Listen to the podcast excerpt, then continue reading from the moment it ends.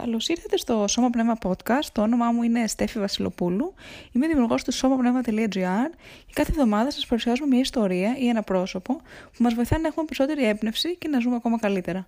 Ευχαριστούμε που είσαστε σήμερα μαζί μας. Το podcast ξεκινάει τώρα.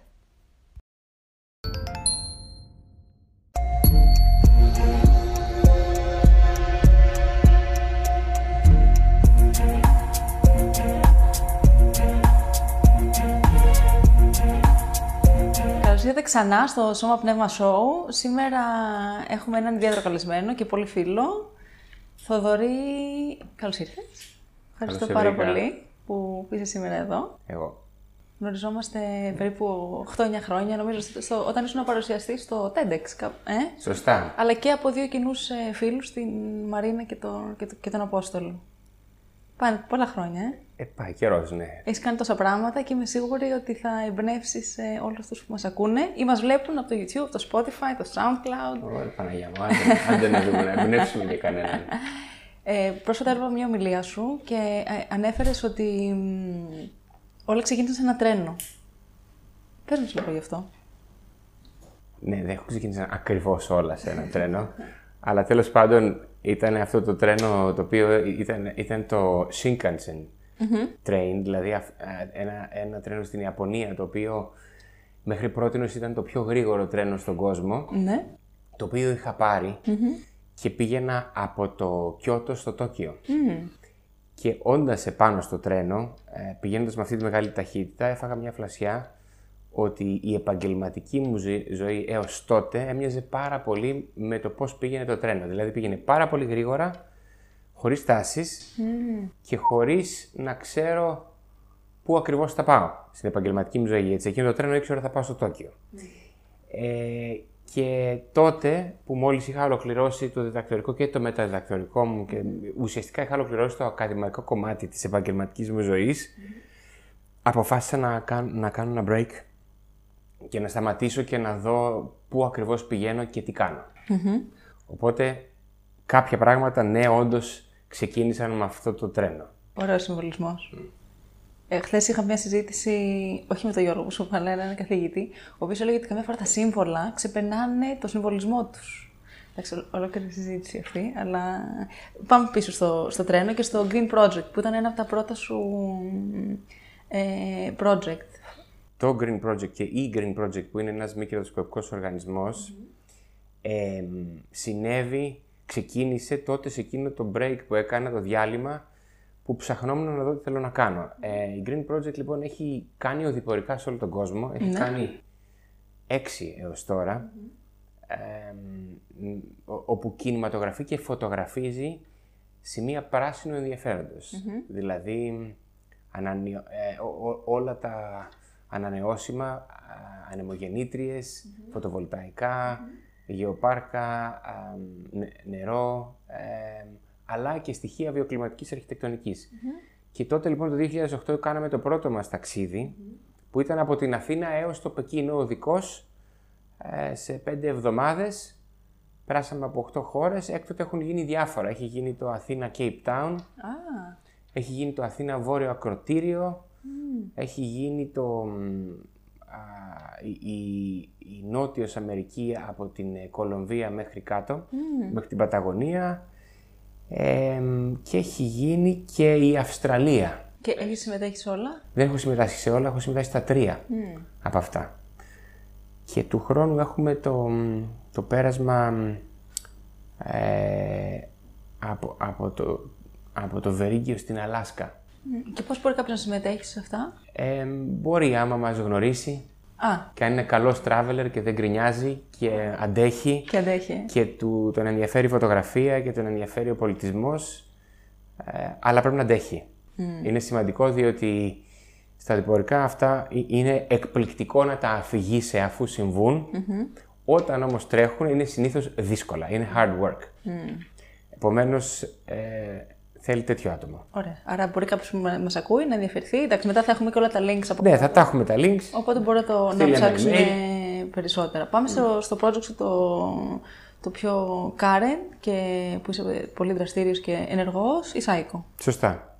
Η οποία; Η οποία είναι από το Science και Communication. Η επικοινωνία της επιστήμης την έχω ιδρύσει μαζί με κάποια άλλα άτομα από το 2008 και το βασικό μότο όταν ξεκινήσαμε είναι to make science simple. Να, να πούμε, να μεταλαμπαδεύσουμε απλά ε, και τεκμηριωμένα την επιστήμη. Είναι σημαντική τελικά για όλους, δηλαδή ό, όλοι μας είμαστε ενεργοί πολίτες και θέλουμε να είμαστε. Είναι σημαντικό να κατανοούμε την τεχνολογία και την καινοτομία.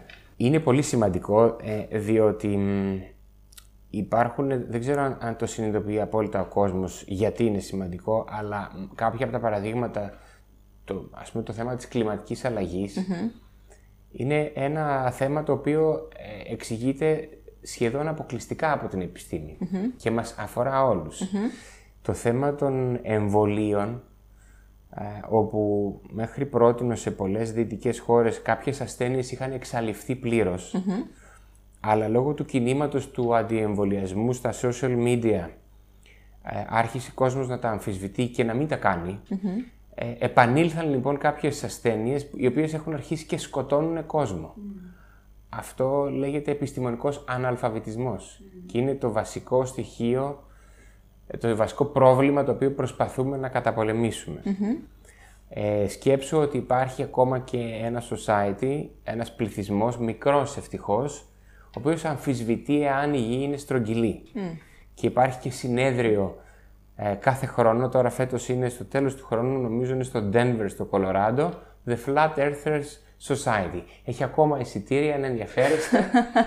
Ωραία, πάμε τώρα στη ΣΑΙΚΟ. Έχετε δύο πυλώνες. Mm. Ποιοι, τι, ποιοι είναι Λοιπόν, λειτουργούμε ε, μέσω της ενημέρωσης, awareness, και μέσω της ενδυνάμωσης, empowerment. Δηλαδή τα projects μας υπάγονται σε αυτούς τους δύο βασικούς Στο κομμάτι της ενημέρωσης τρέχουμε κυρίως science events. Έχουμε ιδρύσει ε, μία σειρά από science festival, το, festivals στο Athens, το Θεσσαλονίκη, το Πάτρα, το θεσσαλη ε, και το Mediterranean στην κυπρο Αυτά, από αυτά το Athens και το Πάτρας τρέχουν κάθε χρόνο, τα υπόλοιπα τρέχουν χρόνο παρά χρόνο.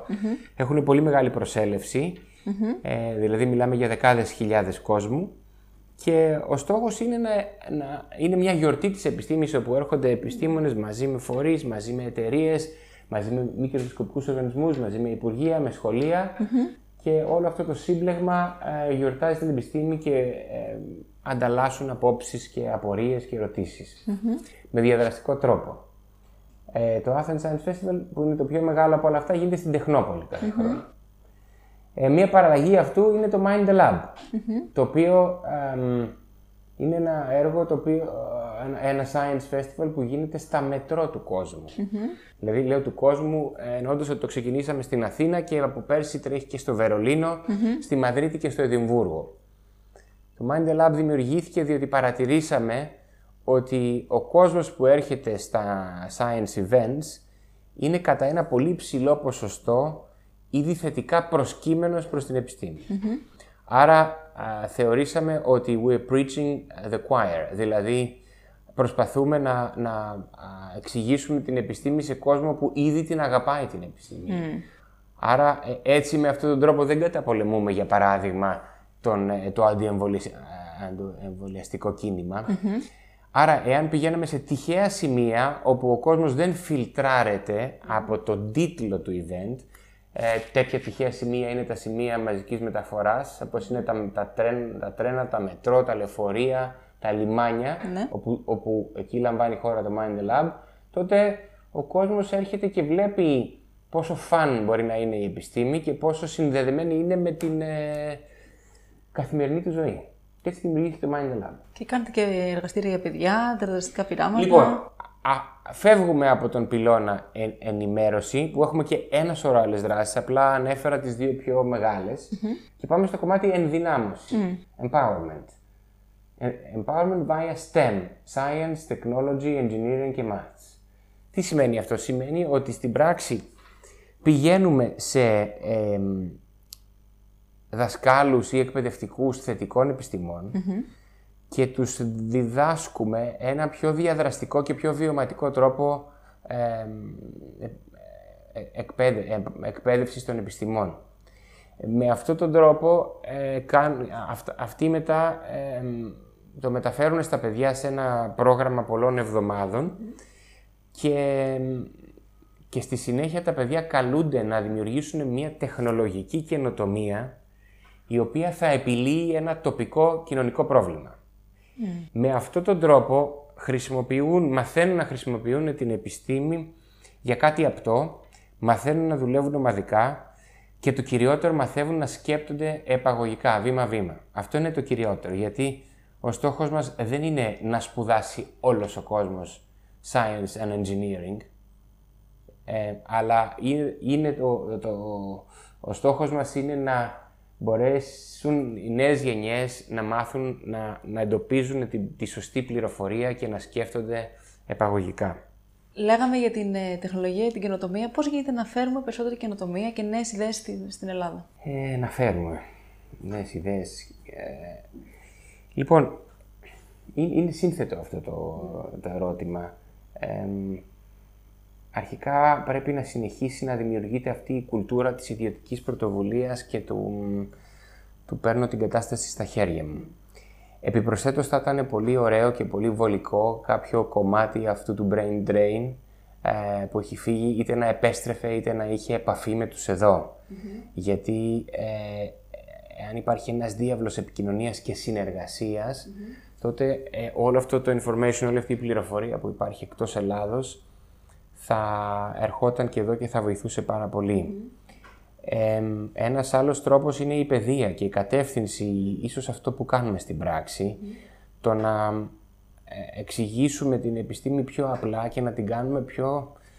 να τη φέρουμε πιο κοντά στο συναισθηματικό κομμάτι του κόσμου, να καταλάβει ότι είναι κάτι κοντινό σε αυτόν και, και να ε, την αγαπήσει. Συχνά αναφέρεις το παράδειγμα με τα... για την εξελικτική θεωρία και τα γκαλαπάγκος. Mm. Θες να μας πεις γι' αυτό; Ε, αυτό το λέω σε ένα διαφορετικό πλαίσιο. Το λέω στο πλαίσιο της ε, πώς πρέπει να προσαρμοζόμαστε στον τρόπο τον οποίο, στον οποίο, τον γρήγορο τρόπο που εξελίσσεται τόσο η τεχνολογία όσο και γενικότερα η κοινωνία. Ε, όταν είχα πάει στα Γκαλάπαγκος, ε, επειδή είμαι βιολόγος, μου είχαν αρέσει πάρα πολύ και είχα συνδεθεί πολύ με το όλο κομμάτι της εξέλιξης, συνάντησα ε, το, το χερσαίο ιγκουάνα. Ε, μια σάβρα στην πράξη, η οποία έχει βάρος έως 18 κιλά. Και ε, η οποία αυτή η σάβρα όταν πρωτοέφτασε ε, στο στα νησιά, είναι 13 νησιά τα Γκαλάπαγκος, έφτασε πάνω σε κλαδιά από, από δέντρα τα οποία έπλεαν από την Νότια Αμερική μέχρι τα Γκαλάπαγκος Έφτασαν λοιπόν ε, σε κάποια νησιά και μετά αυτά τα, τα ερπετά άρχισαν να, να τρώνε ό,τι υπάρχει και δεν υπάρχει από φυτά. Οπότε σε κάποια από τα φυτά έφαγαν τα πάντα. Με αποτέλεσμα να χρειαστεί κάποια από αυτά να, να βουτήξουν μέσα στη θάλασσα ε, προκειμένου να βρουν εκεί τροφή. Ε, τα, τα ιγκουάνα αυτά εξελίχθηκαν στα marine iguanas, δηλαδή στα θαλάσσια ιγκουάνας, τα οποία είναι ελαφρύτερα, είναι μικρότερα και έχουν δύο αδένες, οι αλεγόμενους αδένες, οι οποίοι ε, με το που βγαίνουν αυτά τα ιγκουάνα στην ξηρά, πετούν το αλάτι. Αυτή είναι η, ο τρόπος με τον οποίο έχουν εξελιχθεί. Τώρα από αυτό το παράδειγμα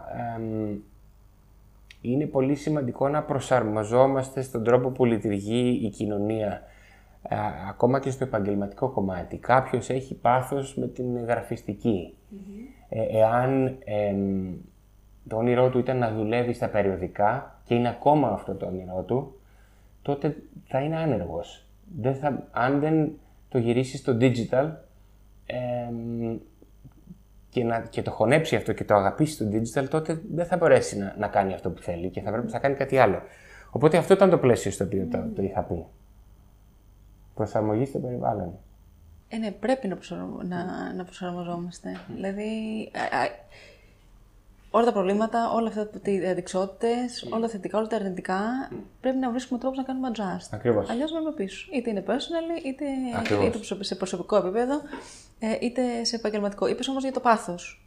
Πώς μπορεί κάποιος να βρει το πάθος του, και αν μπορεί να μην έχει κιόλας. Δεν είναι αναγκαστικό ότι μπορεί να έχει. Ναι, σωστά. Ε, πρώτα απ' όλα δεν λέω για το πάθος, για τα ναρκωτικά, τις γυναίκες ή το αλκοόλ. Έτσι, εννοώ κάποιο διαφορετικό, Ε, ναι. Πού είδους πάθος. Ναι. Ε, λοιπόν, πάθος νομίζω ότι μπορούν να έχουν όλοι δυνητικά. Το θέμα είναι το ποιος, ε, ποιον τον, α, ποιον τον απασχολεί να το βγάλει από μέσα του. Ε, γιατί υπάρχουν και κατηγορίες ανθρώπων οι οποίοι είναι χαρούμενοι με το να ζουν μια λιγότερο παθιασμένη ζωή. Άρα το ένα είναι να το α, βρει κάποιο μέσα του, αλλά το δεύτερο τώρα σημείο που ήθελα να πω το ξέχασα. Εντάξει, μπορεί να τα θυμηθείς μετά. Πες μου πάλι την ερώτηση, μήπως και μου έρθει. Ε, κατά, κατά πόσο, ε, τι θα λέει σε κάποιον που ψάχνει να βρει το πάθος του ναι. ή μπορεί να μην, ε, να μην, το, να μην το έχει βρει. Δηλαδή πρέπει όλοι να βρούμε το πάθος μας. Ο, δεύτερο, Ή- ο δεύτερος λόγος τον θυμήθηκα τώρα είναι ότι συχνά το πάθος μας μπορεί να είναι ένα χόμπι το οποίο μπορεί να μην, μην φαίνεται ή να μην είναι sustainable, να μην είναι βιώσιμο. Αυτό είναι ένα απτό πρόβλημα και δεν κατηγορώ κάποιον εάν δεν μπορεί να το κάνει. Αν εμένα το πάθος μου είναι να παίζω snooker, ε, αλλά δεν είμαι σε επίπεδο επαγγελματικό ούτως ώστε να πληρώνομαι από αυτό, τότε είναι λίγο δύσκολο να γίνει και η δουλειά μου. Μπορώ να το έχω σαν ένα πολύ μεγάλο, πολύ δυνατό χόμπι, ας πούμε, αν αυτό είναι το πάθος μου. Εμ, ε, το πιστεύω, αν κρίνω από τον εαυτό μου που για μένα με είχε κατακυριεύσει αυτό το θέμα για πάρα πολλά χρόνια, για τουλάχιστον 15 χρόνια Α, να βρω τι στην ευχή θέλω να κάνω. Εμ, εάν το βρει κάποιος και καταφέρει να το μετατρέψει σε δουλειά, τότε νομίζω ότι καλύπτει ένα πολύ μεγάλο κομμάτι της προσωπικής του ευτυχίας, ιδίως αν είναι και η δουλειά βιώσιμη. Ε, σ- σ- εγώ έχω πει πολλές φορές ότι το να δουλέψω Σάββατο ή Κυριακή για την δική μου δουλειά για τη ΣΑΙΚΟ ε, το προτιμώ. Ε, δεν έχω πει ποτέ μου «Αχ, τι ωραία, τώρα έρχονται οι διακοπές». Δεν θεωρώ ότι δουλεύω όταν δουλεύω για τη ΣΑΙΚΟ. Ε, οπότε αυτό το θεωρώ ευτυχές. πρό- πρόσφατα το είπα και κάπου το, σε ένα TEDx Talks κάτι το, το, το άκουσα. Λέει ε, work as a craft. Να κάνεις το δουλειά σου να είναι σαν ε, να δημιουργείς έργο. Οπότε σταματάει να είναι μια δουλειά η οποία είναι απλά για να σου φέρει κάποια χρήματα. Είναι, ε, γίνεται art. Πώς κάποιος κάνει ένα πυλό ή κάνει ένα, χρησιμοποιεί το με τα χέρια του και πλάθει και φτιάχνει ένα, ε, στην κεραμική ένα πυλό. Έτσι μπορείς εσύ να κάνεις master your craft. Ό,τι και, να Σωστό. είναι. Ό,τι και να είναι αυτό. Και κάτι που θέλω να πω πάνω σε αυτό είναι, είναι λίγο εμ, aggressive αυτό που θα πω, αλλά εγώ δεν καταλαβαίνω και δεν συμφωνώ με, το, με τον όρο work-life balance. Γιατί για μένα είναι life-life balance ή work-work εμ, balance. Δη- Δηλαδή, δεν διαχωρίζω το work από το life. Το work είναι life. Δουλεύω, άρα είναι ζωή. Τι σημαίνει work-life balance; Ναι, είναι κομμάτι της ζωής και γι' αυτό πλέον και στην Αμερική το έχουν ε, αλλάξει από balance και το έχουν κάνει integration. Σ' αρέσει το- και πάλι σ' αρέσει. Και πάλι δεν βλέπω δύο διακριτά Ναι, ναι, ναι, πράγματα. ναι, ναι, ναι. Το live, όπως ε, ορίζεται στη συγκεκριμένη περίσταση, σημαίνει ότι η ζωή έρχεται μετά από τη δουλειά. Είναι work και μετά είναι δουλειά, life. Μετά θα ζήσουμε. Ή και πριν. Ή και πριν, πριν πας στη δουλειά. Ναι. Εγώ δεν συμφωνώ με αυτό. Άμα τις 10 ώρες της ημέρας μου δεν ζω, δεν είναι live, τότε υπάρχει πρόβλημα. Επομένως, δεν ξέρω ποιος είναι ο άλλος όρος, αλλά εμένα σίγουρα αυτός δεν με καλύπτει. Ναι, ωραία, ωραία προσέγγισης. Είναι, είναι, είναι κομμάτι του. Δεν είναι... ναι, life-life balance, ξέρω εγώ πώς να το πούμε. δεν, δεν, δεν... Ναι. Working life ίσως, to resting life ε, balance. Αυτό θα μπορούσε να είναι πιο κοντινό σε αυτό που εννοώ εγώ. Ναι. Έχεις πάρει τόσα βραβεία. Ε, μην τα ρυθμίσουμε και σήμερα νομίζω από κάτι είδα στα social ε, και συγχαρητήρια. Αλλά το έτσι recent, πολύ σημαντικό, είσαι ο πρώτος Έλληνας φέλο της Οσόκα. Σωστά. Τι σημαίνει αυτό; Και ποιος είναι ο ρόλος σου τώρα πλέον; Η Ασόκα είναι ένας παγκόσμιος οργανισμός ο οποίος έχει ιδρυθεί α- στην Αμερική από το 1980 που έχει στόχο την πρόθεση της κοινωνικής επιχειρηματικότητας. Έχουν έναν τρόπο που χρήζουν κάποιους κοινωνικούς επιχειρηματίες ως fellows.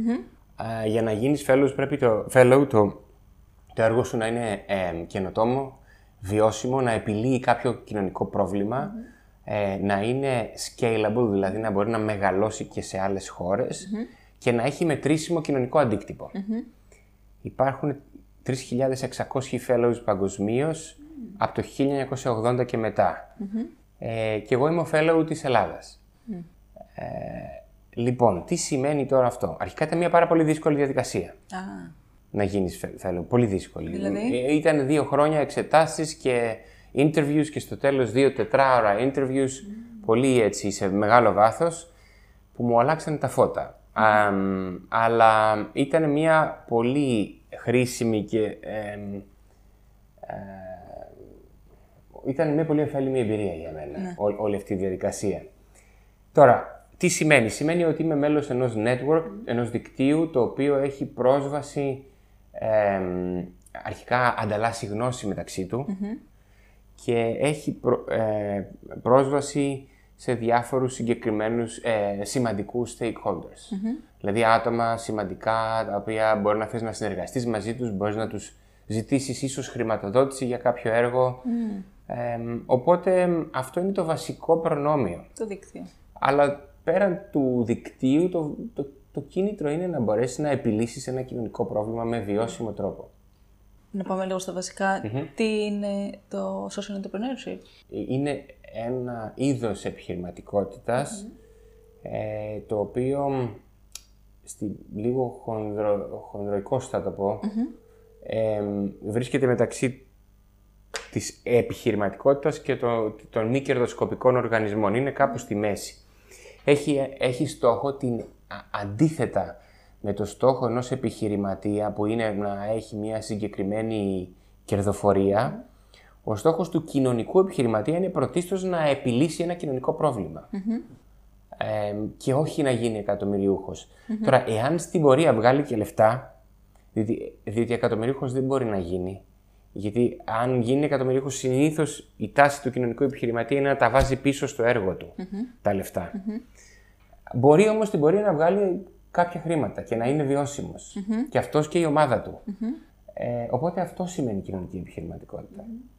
Θες να μας πεις ένα παράδειγμα που έχει γίνει στο εξωτερικό για να το καταλάβουμε όλοι; Ναι, το μπορεί μπορεί να γίνει και στην Ελλάδα. Το, το big issue που είναι στη Βρετανία και που στην Ελλάδα υπάρχει από τη σχεδία.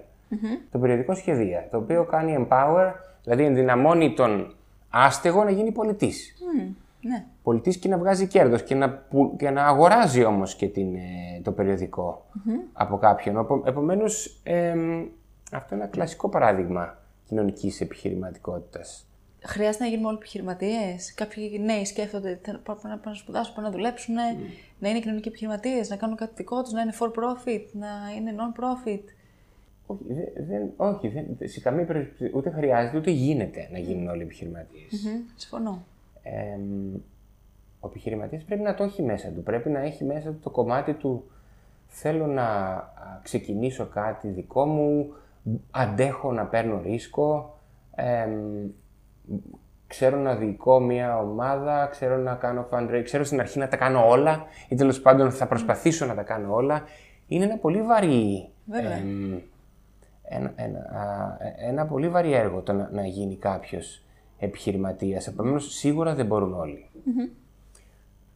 Και επιπροσθέτως χρειάζονται και όλοι, όλες οι υπόλοιπες ε, κατηγορίες. Ειδικότητες. Ακριβώς. Ναι, βέβαια. Εννοείται. Βέβαια. Οπότε τι θα έλεγες σε έναν ε, 18χρονο που τελειώνει τώρα το σχολείο να ακολουθήσει την εσωτερική του φωνή, το τι θέλει να κάνει, να, ακολου- να, να ακούσει τι του λένε οι άλλοι, να δει τι, τι, ποιο επάγγελμα έχει τη μεγάλη ζήτηση.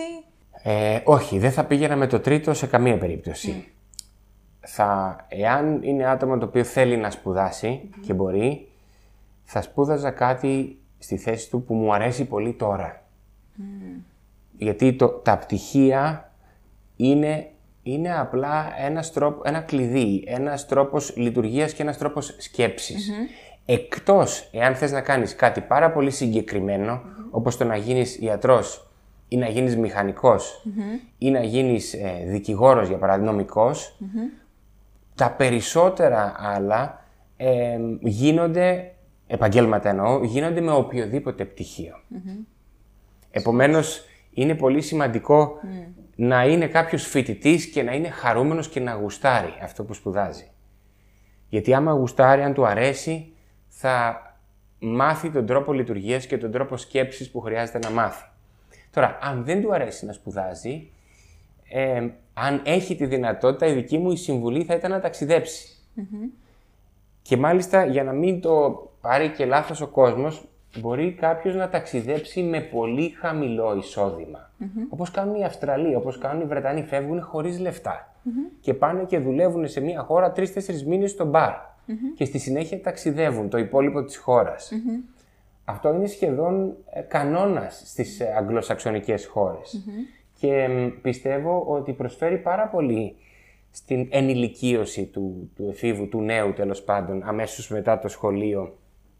Ε, και για μένα είναι και ένας τρόπος παιδείας και εκπαίδευσης αυτός. Ναι, να εκτεθείς σε διαφορετικά inputs. Ακριβώς, να εκτεθείς σε, σε μια διαφορετική κουλτούρα, να ζήσει μόνος του, να δουλέψει μόνος του, να μάθει να ακούσει από τον άλλο κόσμο. Ε, μάλιστα, ο βέλτιστος τρόπος τα, ταξιδιού είναι αυτός στον οποίο πας και δουλεύεις κάπου. Και όχι αυτός που βγάζει φωτογραφίες στα αξιοθέατα. Γιατί εκεί έρχεσαι σε επαφή με τον local, με τον τόπιο και βλέπεις πώς λειτουργούν και εμβαθύνεις.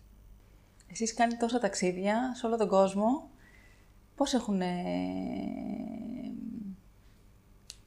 ε, διαμορφώσει. Έχω την εντύπωση ότι έχω, έχω πάει σε 90 χώρες. Νομίζω ότι συνολικά τα ταξίδια αυτά έχουν διαμορφώσει περισσότερο την προσωπικότητά μου από ότι τα 12 χρόνια σπουδών με διδακτορικά, με τα διδακτορικά και ό,τι άλλο έκανα. Mm.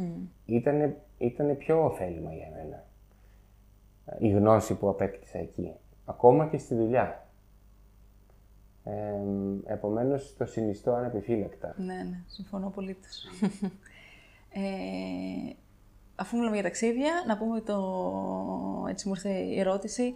The sky is the limit τελικά; Ή το ο ουρανός είναι και αυτός ένας, ε, ένα κατασκεύασμα του μυαλού μας; Υπάρχει όριο ή δεν υπάρχει; Ε, σίγουρα δεν υπάρχει Ε, αυτό είναι και καλό, είναι και κακο Το καλό αυτού είναι ότι μπορεί να σου δημιουργήσει ένα κίνητρο να είσαι δημιουργικος και να προσπαθείς να φτάσεις όσο πιο ψηλά και μακριά γίνεται.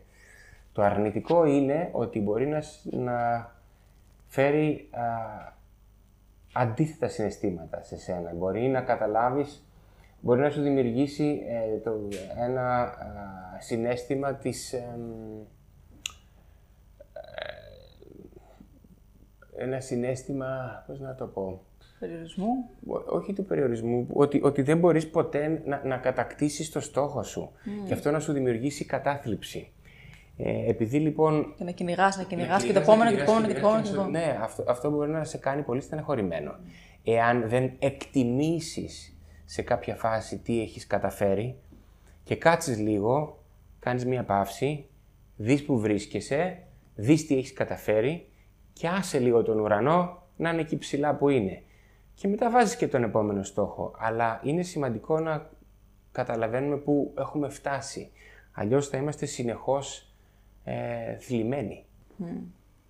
Ναι, να γνωρίζουμε το πού έχουμε φτάσει και να προχωράμε μετά στο, στο επόμενο ναι, step, στο ναι, επόμενο αν θέλουμε να προχωρήσουμε, αλλά να το κάνουμε, να το... We should appreciate συνειδητά, ναι, Ακριβώς, συνειδητά. και να... Ναι.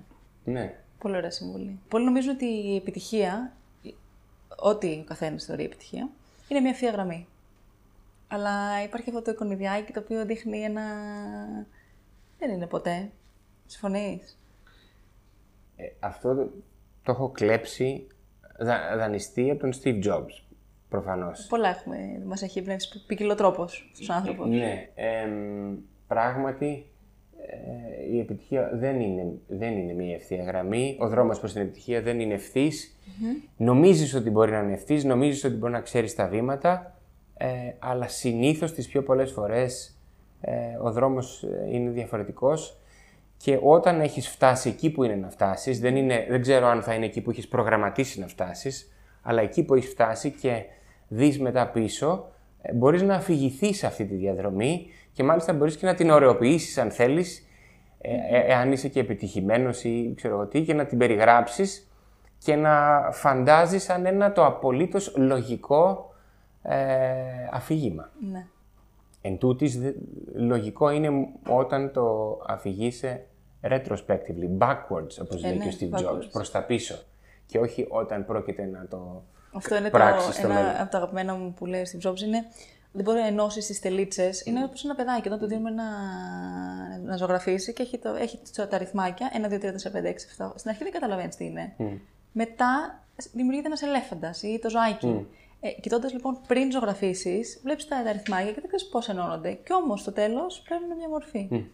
Πού μπορούμε να σε βρούμε στα social media, Θοδωρή; Θείο Αναγνωστόπουλος, ε, είμαι ε, Facebook, LinkedIn α, και στα άλλα είμαι Θείο Ανάγνω. Τι χρησιμοποιείς περισσότερο; Θα έλεγα Facebook, όχι και τα τρία. Facebook, Α. ε, Twitter και Instagram είναι, είμαι Θείο Ανάγνω. Νομίζω και τα τέσσερα τα δουλεύω. Α, ωραία. Πιο, πιο πολύ Facebook και ε, LinkedIn. Okay.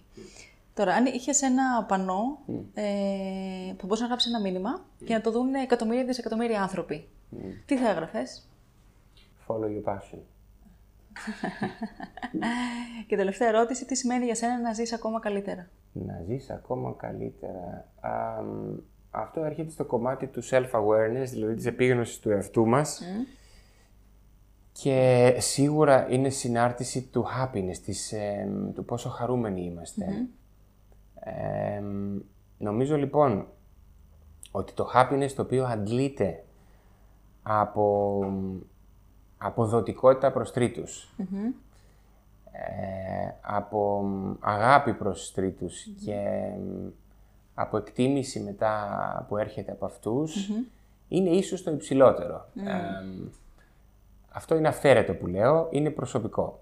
Α, αλλά, άρα το να, να, να φτάνεις σε αυτό το επίπεδο της χαράς επειδή έχεις δώσει και επειδή ε, σε αγαπάνε και αγαπάς. Ε, αυτό το προσωπικό ήταν το, νο- το δικό σου. Ευχαριστώ πάρα πολύ που είσαι σήμερα εδώ. Να είσαι καλά.